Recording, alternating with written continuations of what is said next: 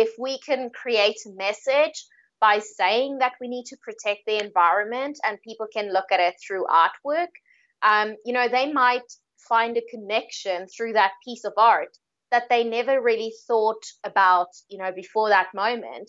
And it's really about creating kind of that connection to spread that message.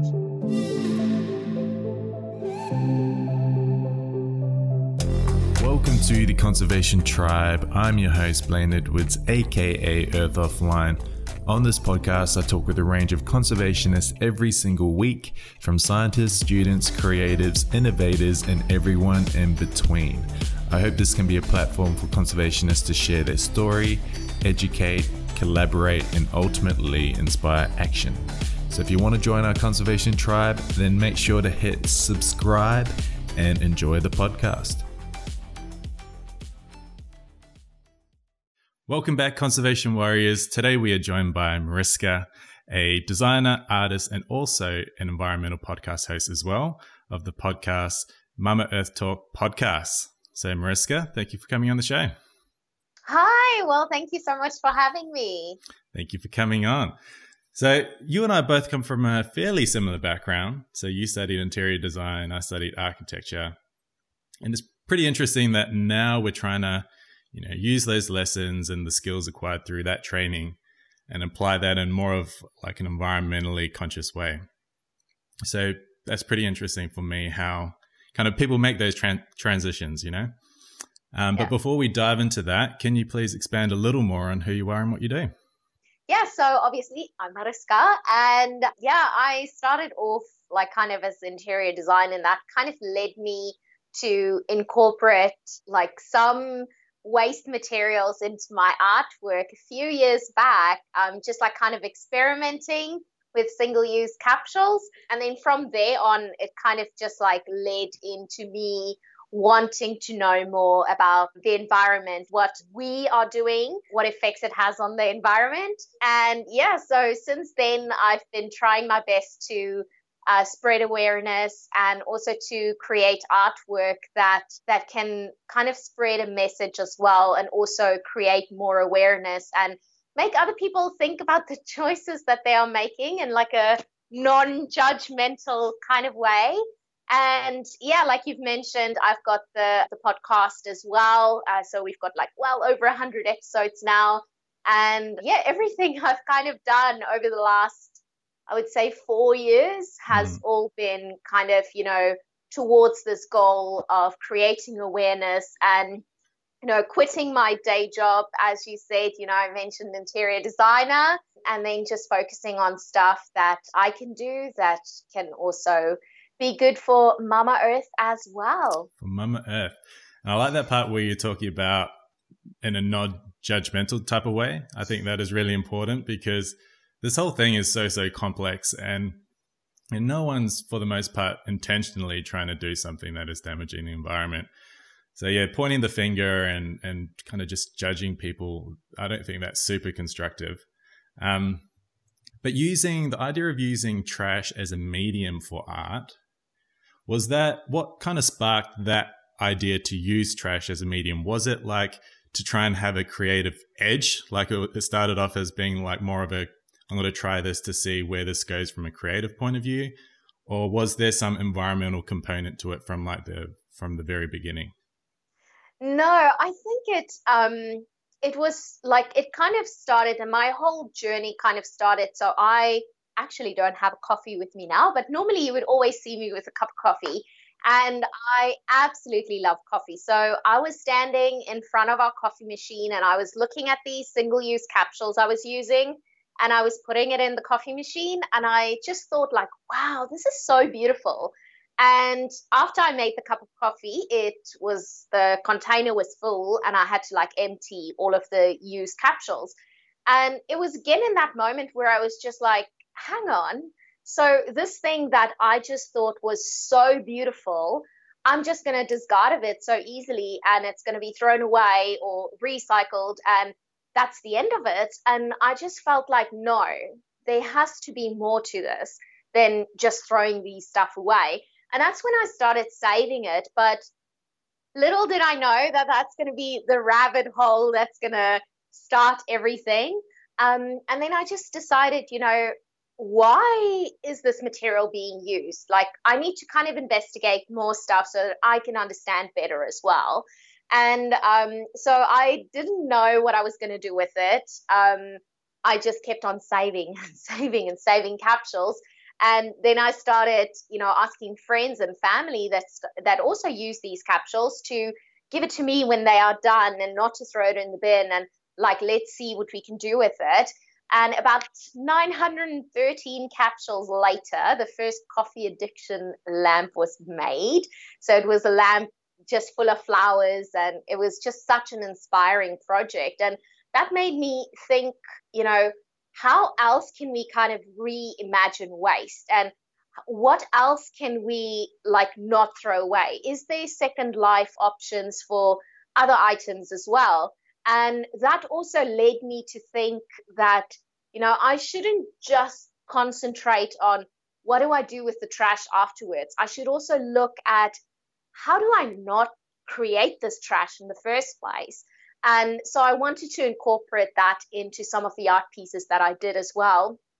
And that led to a number of cool and interesting projects that I worked on throughout the last couple of years, just to create awareness and, you know, to also make people look at these art items. And a lot of the pieces, when you look at it at first, it's like, this is a really cool art piece. And it's only when you go close and when you maybe, you know, really identify what it is that you're like, hang on, this is like single-use capsules, or this is like water bottles, or, you know, you identify that. And a lot of people would then identify some of their habits in these art pieces as well. And I wanted that to kind of spread the message. Um, so that's kind of how how the art started.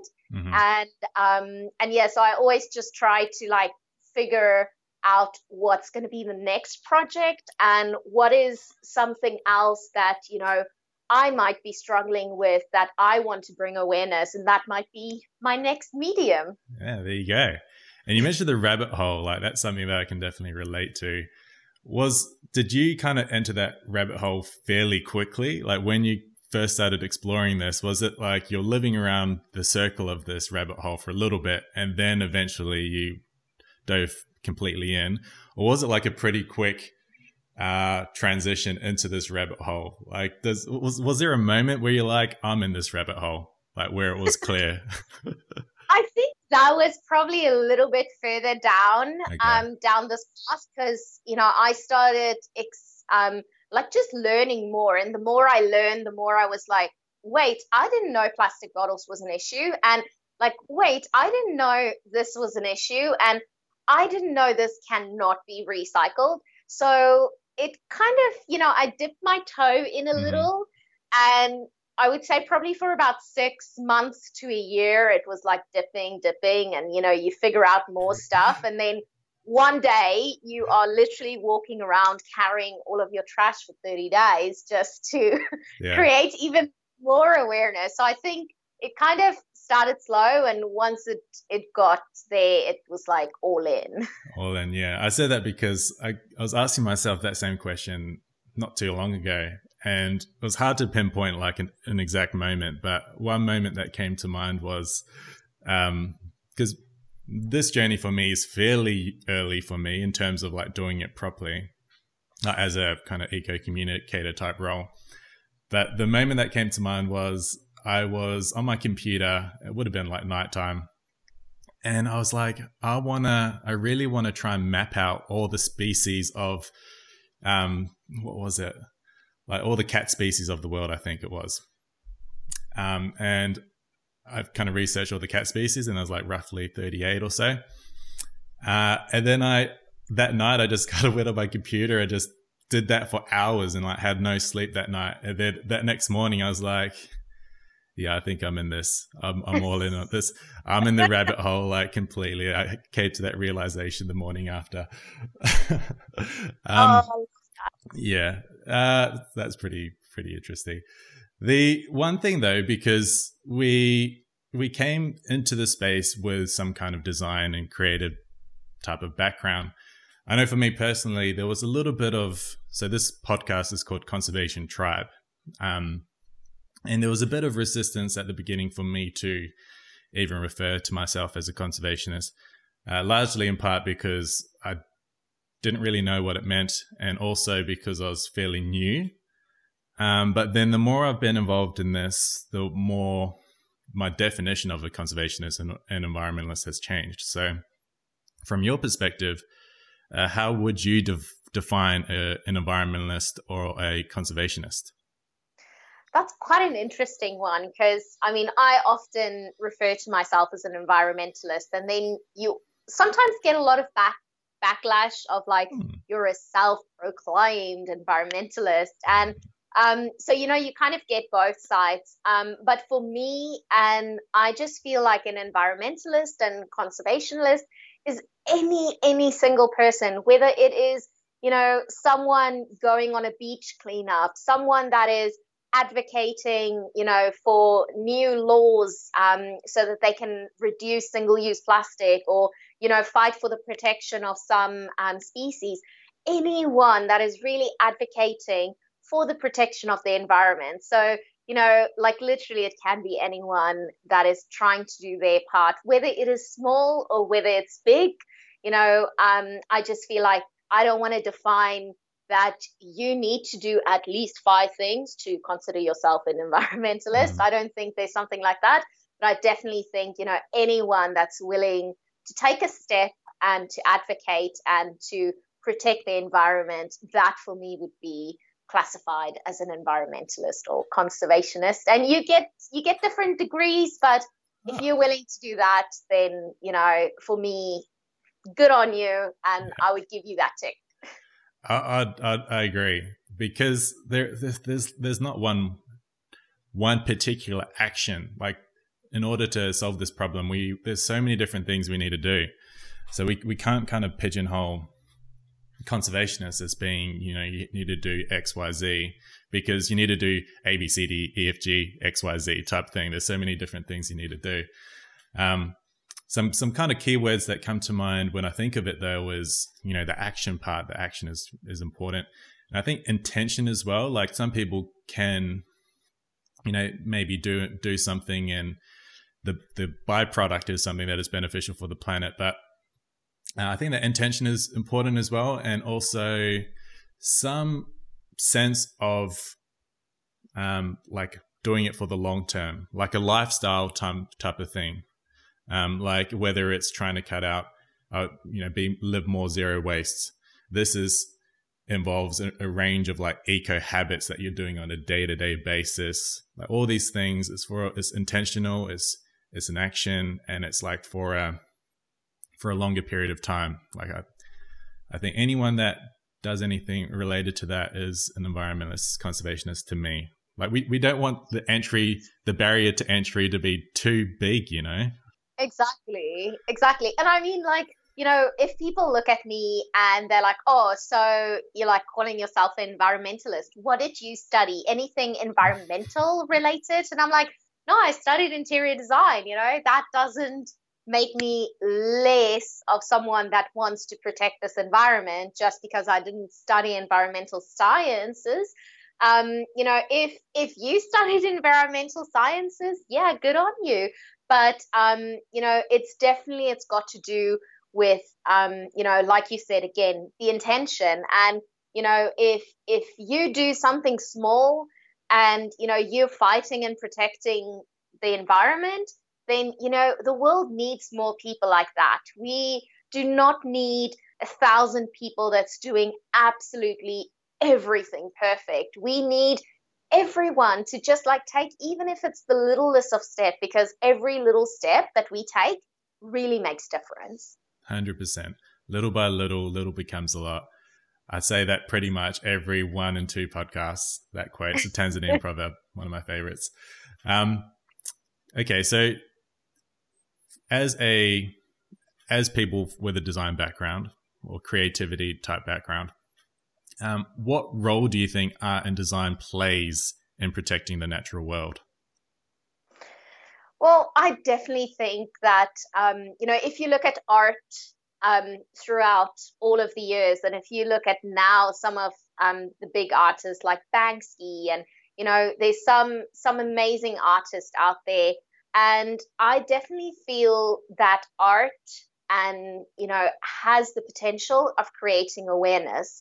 And, you know, if we can create a message by saying that we need to protect the environment and people can look at it through artwork, um, you know, they might find a connection through that piece of art that they never really thought about, you know, before that moment. And it's really about creating kind of that connection to spread that message and, you know, um, just to create awareness even more. So I definitely think um, there's quite a quite a big link into that. And I mean, if we look at the design industry now as well, we are seeing more and more um, projects that is being designed with kind of the environment and sustainability in mind. You know, like fifty years ago, like people didn't really consider having solar panels on the roof, you know, designing so that we use the absolute minimal um, amount of water every time you open the tap or when you flush the toilet. So I definitely think there is, this movement is driving more change towards this as well. Um, so yeah, it's all about all about creating awareness. And, you know, if, if an art piece or a really cool sustainable building can do that, and, you know, sometimes people don't really care at first, and I'm putting this in air quotes, um, but, you know, once they once they start seeing like, oh my goodness, like my solar panels have saved me so much money, you know, that might lead to the next thing that they want to change. And before you know it, you know, one thing that they thought wasn't really a big step has had such a big impact as well. So definitely, I think the awareness aspect from that is so critical or crucial. Both, I think they're crucial and critical. um, I think, yeah, when I when I think of artists and designers and creative people in general, in terms of the environment, I see them as being like the links or the bridge between, you know, the science and the general public. So you mentioned like, you know, these environmental scientists that go to, to university and, you know, they're, they're there to learn what they can do to, you know, learn these things about the environment. But in order for that to, the power of that to be fully realized, we need to then distribute that science to the people that need to hear it. And yeah, I think that's where kind of people like us may come, come in and, and lend a helping hand, is helping them, you know, link their work to the rest of the world and amplify the work through that. Um, through that awareness, because yeah, if if there isn't a link, yeah, there's a lot of science and, and knowledge that isn't being heard by the people, and that is disappoint. Like that is that makes me sad with, with all this environmental wisdom that isn't being heard by the people that need to really hear it. And yeah, like for me, I think of art, because at the beginning of this podcast, you said some people when they see your artwork, they first are. Their attention is you ha- the, your art piece grabs their attention first, and then they come in closer for a closer inspection, and then they realize that it's made up of all these different components, and then they understand more the message behind it. But the the intention part first, in order to to raise awareness, you first need their attention, and I think exactly. art, art is good at grabbing people's attention. Yeah, and I think a lot of times, you know, if you, um, because a lot of my artwork is based around, you know, maybe certain statistics um, that I want to kind of drive that message through. And if people just saw that statistic, like, you know, um, one of the collections that I did was called um, a million bottles per minute. And that refers to how much single-use plastic bottles are actually sold every single minute. So when you look at that, you see all of these plastic bottles, but it actually drives home this message of, you know, this is the statistic, this is the reality. And, you know, that's kind of the message that I want people to kind of take home with them, and to also think, you know, how can I hydrate better? You know, is it just by grabbing for the next single-use plastic bottle? Or am I actually going to challenge that st- statistic and say, no, no more, no more one million bottles. I'm going to ditch the single-use plastic bottle and I'm going to get a reusable and have a filter, or, you know, find different ways to um, avoid these problem areas, because, you know, we vote with our money every single day, and, you know, it's, it's up to us. So we can either make a, a choice that's better for the environment, or we can continue with that statistic. And, you know, in a few years' time, it might be two, or well, not even a few years' time, it might be two million bottles per minute. So, you know, that's that's up to us. one hundred percent. Consumers have a lot of power. Like, use your money to support the people that are hopefully doing the right thing. Um, you mentioned with the million bottles, and how if you can convey that million bottles message into a piece of art, that could that message could hit home a little bit harder. Like, let's say you've got two options. One is you're, you've written down on a piece of paper, one million bottles are used every minute. And then the second option is you've literally got a million bottles there in the piece of like an artwork right there that you look like you're looking at it. You can see a million bottles there in person. Like, that just hits home that message. Like, that makes that why this is an issue so much more digestible, that versus, you know, just writing it on paper.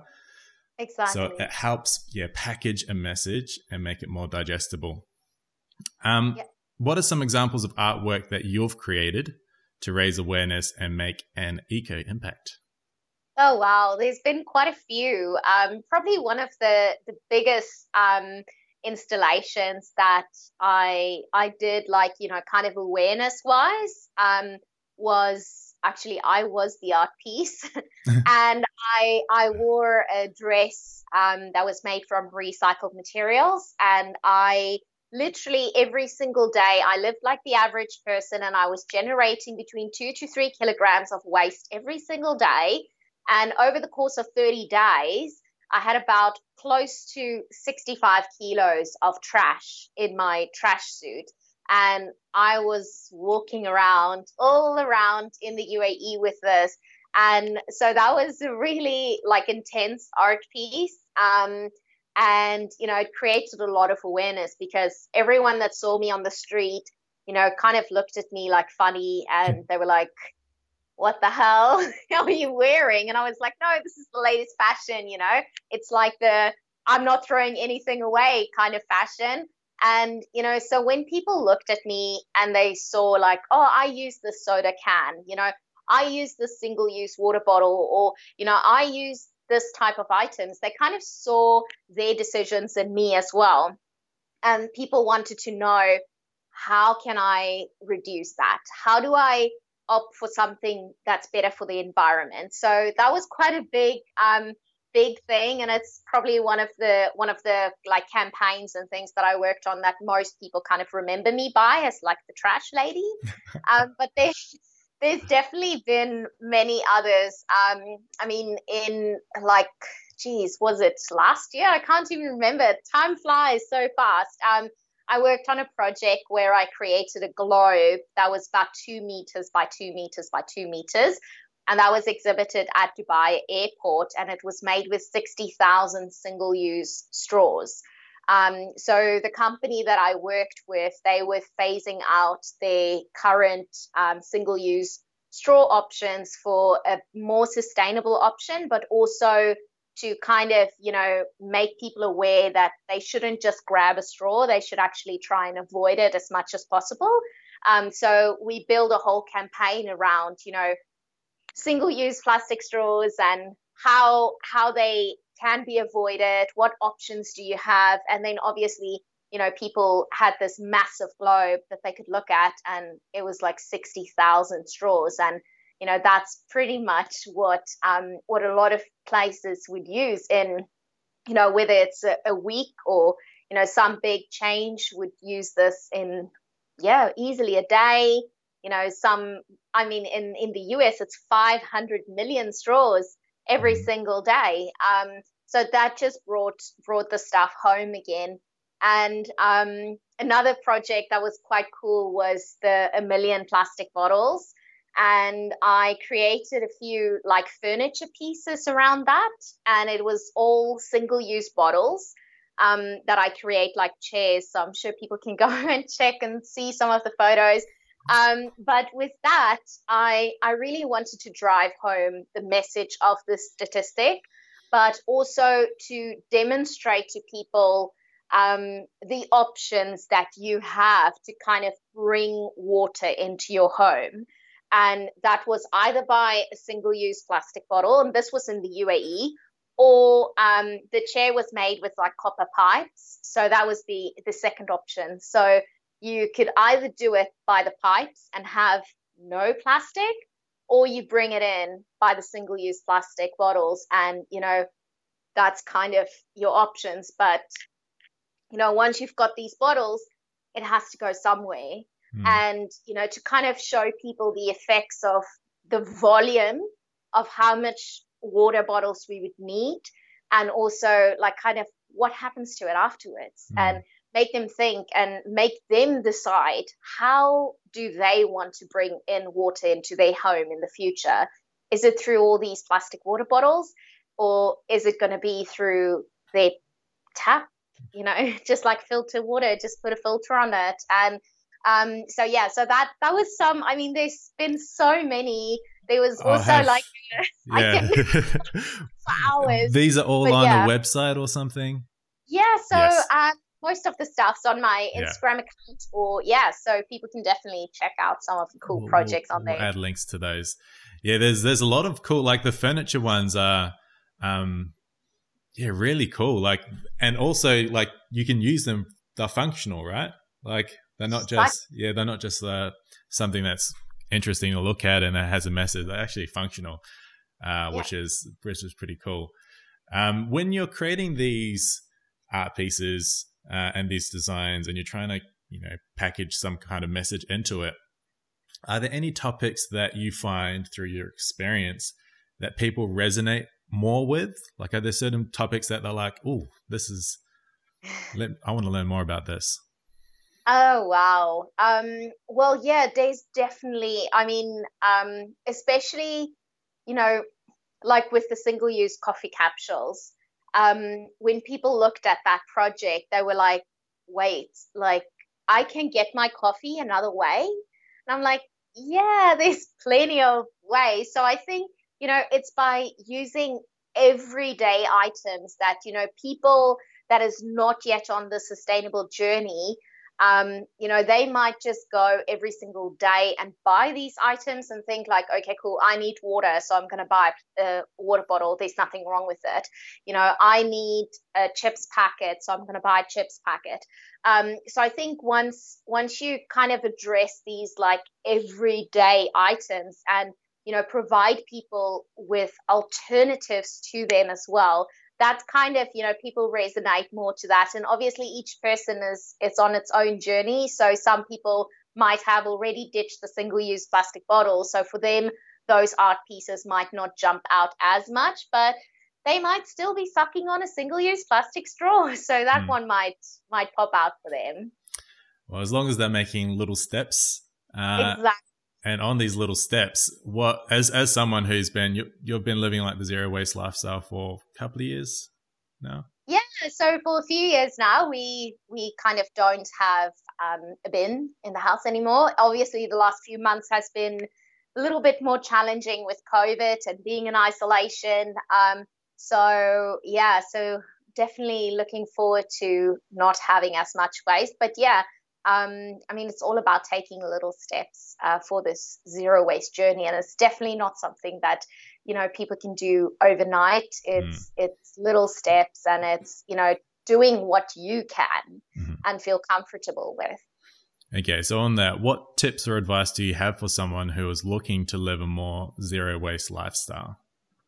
Well, I would say kind of, you know, Um, look at your life, because each person's life is different. I mean, there's no cookie cutter, how to live zero waste life. You know, there's the book, you read it, you do it. Um, but I do have an e- ebook with some guides and tips for you.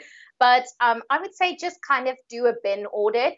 You know, you can do it today. Have a look at your bin over the next two weeks and see what is some of the stuff that you actually use a lot of in your home? If it is, I don't know, maybe you absolutely love chips and you, you know, eat a packet of chips every single day. And that might be something that you can look into if it is something that's easy for you to give up or to find an alternative. So I would say do that. Find one thing, and just one thing, for about two weeks or three weeks or how long it ever takes you to change that habit. And, you know, no matter how big or small it is, if you um, if you start making your own pasta, which is quite a big one for some people, but it's so easy, um, you know, give yourself a pat on the back and be like, I'm not using single-use plastic items anymore. Or, you know, you have bought um, chips that comes in something that's easy to recycle. You know, take one thing and try and make that a habit. And once you've got that one habit actually as a habit, try and go for the second thing. And, you know, start with easy stuff that, that will be easy for you to win, because there's no point in going like, oh, I'm going to have a plastic-free pantry, and you don't have a, a bulk food store in your um, city. So, you know, start with what you can and just take it step by step. And yeah, of course, like the ebook, um, I can like provide it to all your people. It's free to download on my Instagram as well. And that gives them a lot of tips just to kind of start. And it also has like how to do a bin audit as well to make it easy and handy for them. Oh, amazing. Yeah. The, the bin audit. I love that. And I imagine, you know, you could do audit the whole kitchen, I guess, like bin audit, pantry audit, fridge audit. And you mentioned kind of pick something easy and try and change that once you've done these audits. And once you've made that change, then go on to the next one, and then slowly, slowly, slowly um, moving towards that zero waste kind of concept. Exactly. But yeah, these little steps are important because, you know, momentum is a is a real thing. If you try and go too hard too early and um you know you fail, uh then it could be like, oh crap, I'm just gonna give up, you know. But exactly. if you if you do some small change, you get a little win, you're like, oh, this is good, next one, small win, well, that's good, and then this momentum builds, and before you know it, you know, you've you've made this change. And I mean, it's all about kind of this awareness, you know. If you're standing in in the line for a Starbucks coffee and you forgot your single use oh your um you're reusable and you have to use a single-use coffee cup, the fact that you're standing in that queue thinking about that, you know, thinking like, oh my gosh, I forgot my cup, now I'm going to use a ceramic one. Mm-hmm. Um, you know, that is kind of progress, because the old you, and I'm putting again in air quotes, might not have even thought about it. You would have just like ordered your coffee, yes, takeaway cup, you know, but now you're thinking about it, and that all is little steps. So give yourself a pat on the back for that and be like, you know, good on me, I'm doing something and I'm remembering stuff. And yeah. Hmm. Give yourself a pat on, on the back. I love that. It's it's like, it's it's actually so important.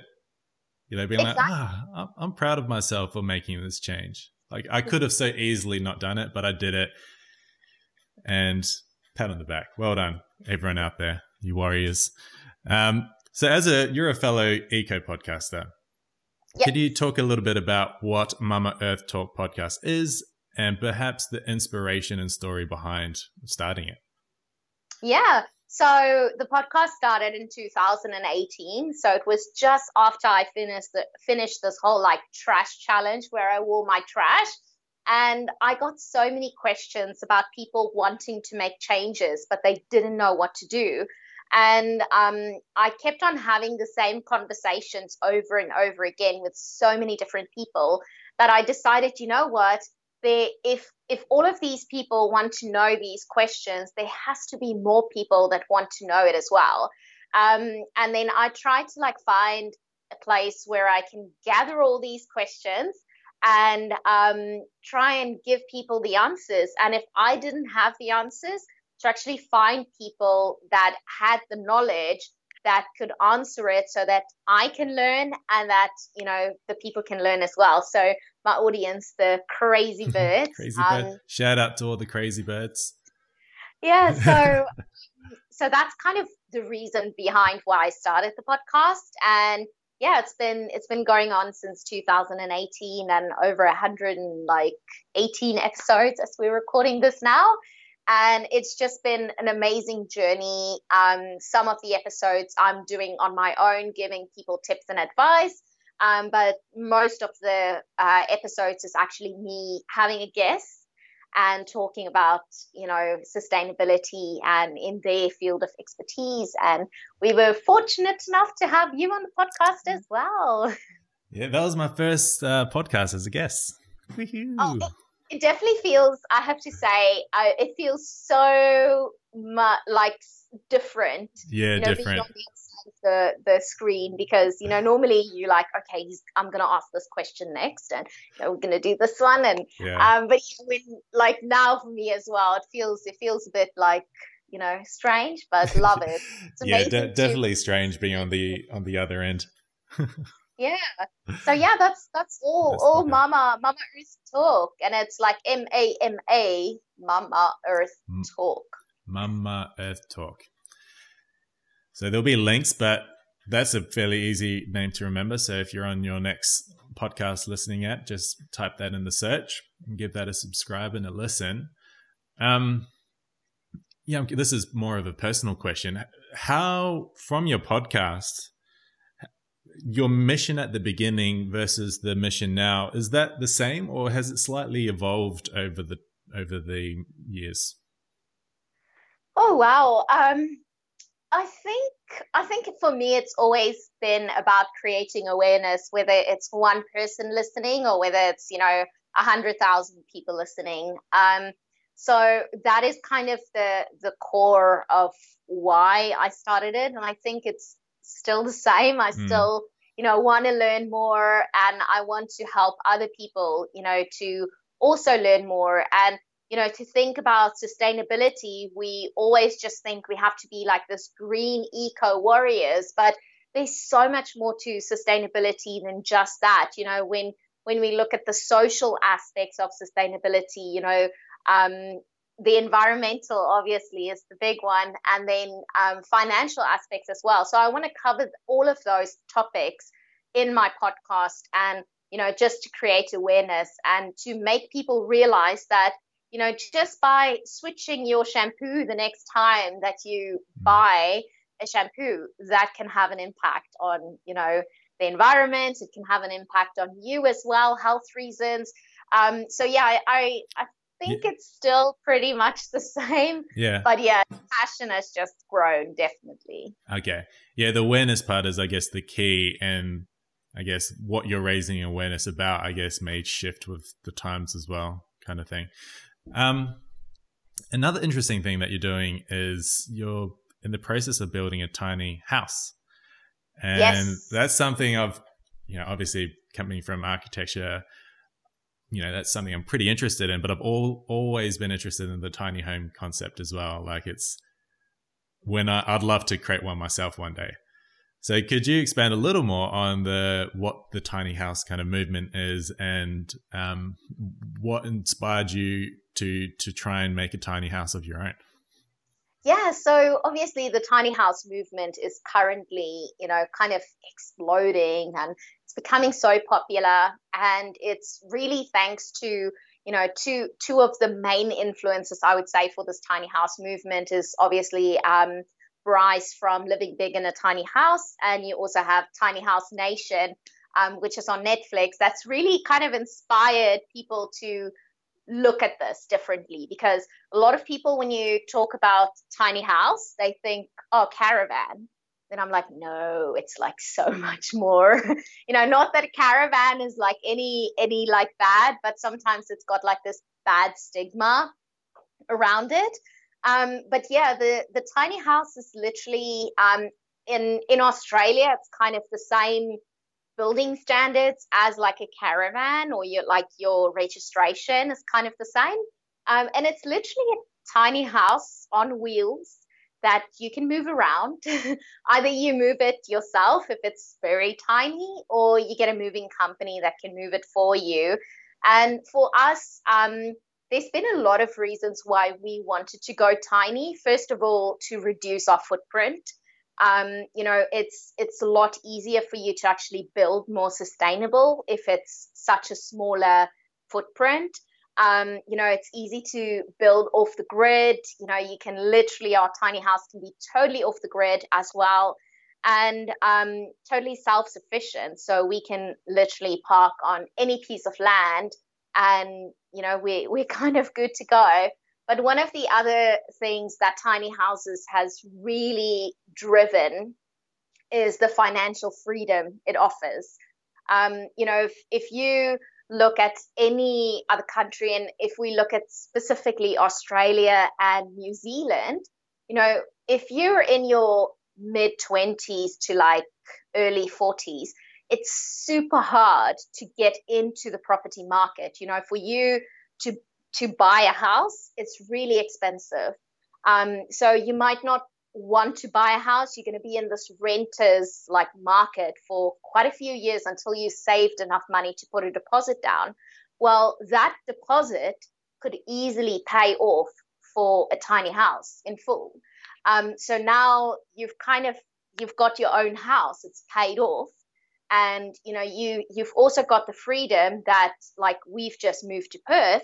If we build our tiny and we had it in Brisbane, we could have just moved it easily here. So we don't have to sell a house. We don't have to do all of these things. So it really gives you that financial freedom as well. And, you know, just that flexibility. So, um, so yeah, and it really looks so nice. Like, there's such great designs. So and- many cool designs, hey? Yeah, to kind of maximize on your space, because it's a tiny house. You know, um, a lot of the tiny houses is built for purpose. So if you love cooking, you might have more space in your kitchen than, you know, in your bedroom. Or, you know, you might not need two bedrooms, but you need one bedroom and a study. So it really kind of depends on whoever the tiny house is going to be, who's going to live in the tiny house. Um, but there's so many options. And I mean, like what I said to my husband as well, you know, if in five or ten years time we feel like, okay, we want to have like a, a big house now, or like a bigger house, or actually a brick house or something, then, you know, that house can always, you know, be sold. You know, you can have it as like an extra granny flat and um, anything. And that's that's something that for older people as well, you know, if you spend all your money to build a granny flat in your for your in your children's, like, on their property, if something goes wrong and they sell the house, I don't know, they get divorced, anything, you kind of lose your house. But if you've built a tiny house and something goes wrong, you literally get the moving company, they move your house, and you still have a house. So um, and it's also it's a lot cheaper to build a tiny house than to actually build a granny flat. So yeah, so there's all kinds of pros, and I'm super excited about our tiny. Fingers crossed we get to move in, hopefully by mid next year, I want to say. Okay, so that's so I was just gonna uh, so that's when you're hoping to to finish it, mid next year, around there maybe. Yeah, yeah, yeah. So obviously COVID and moving to Perth, yeah. Everything kind of, you know, had a little bit of a time delay. Um, but yeah, I'm really excited. We've done a lot of designing already. The design has changed numerous times, um, but it's such a fun project, and I can't wait to share with you guys the day that we've actually moved oh, in. I'm excited to see some photos.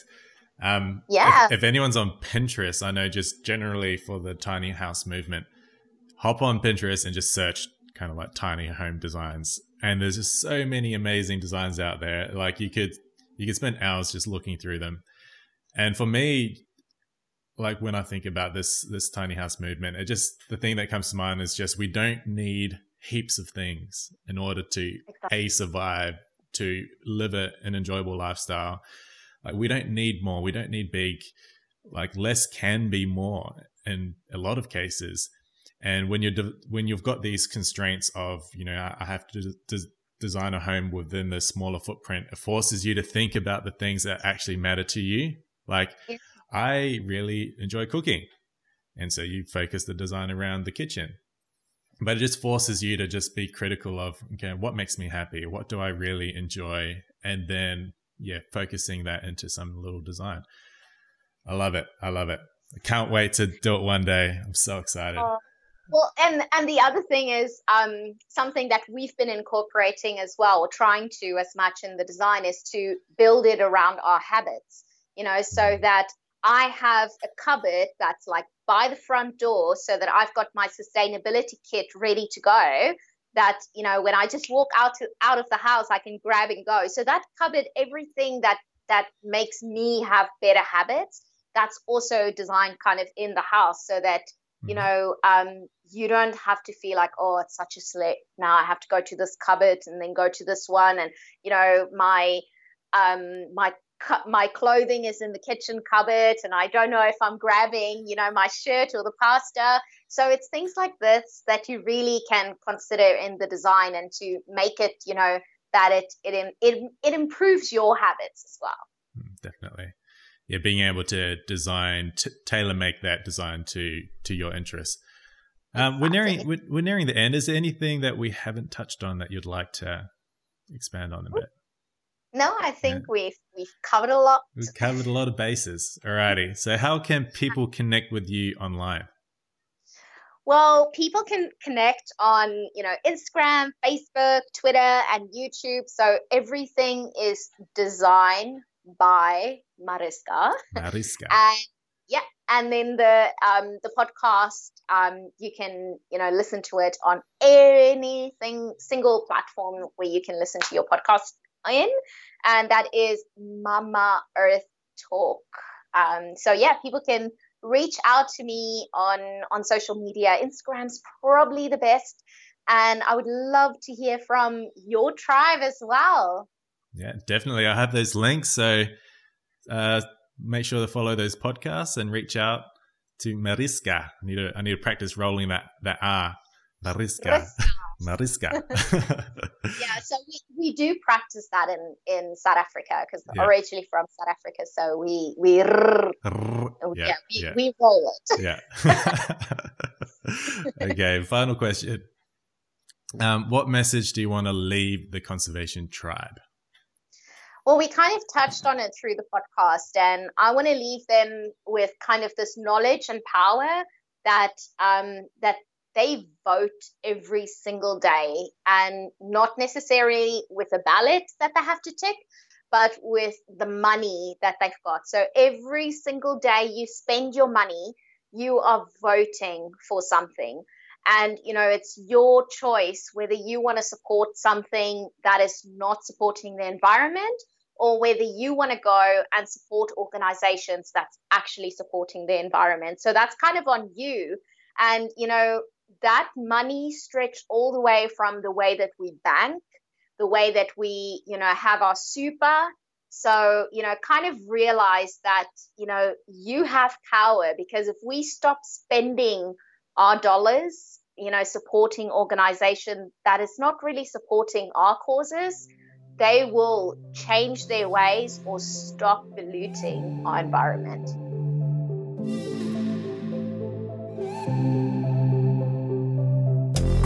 Thanks everyone for tuning in. If you enjoyed today's episode, then please feel free to subscribe. And if you want to be an extra legend, then please also leave a review. It really does help grow the channel. Thanks again, and I will see you in the next episode.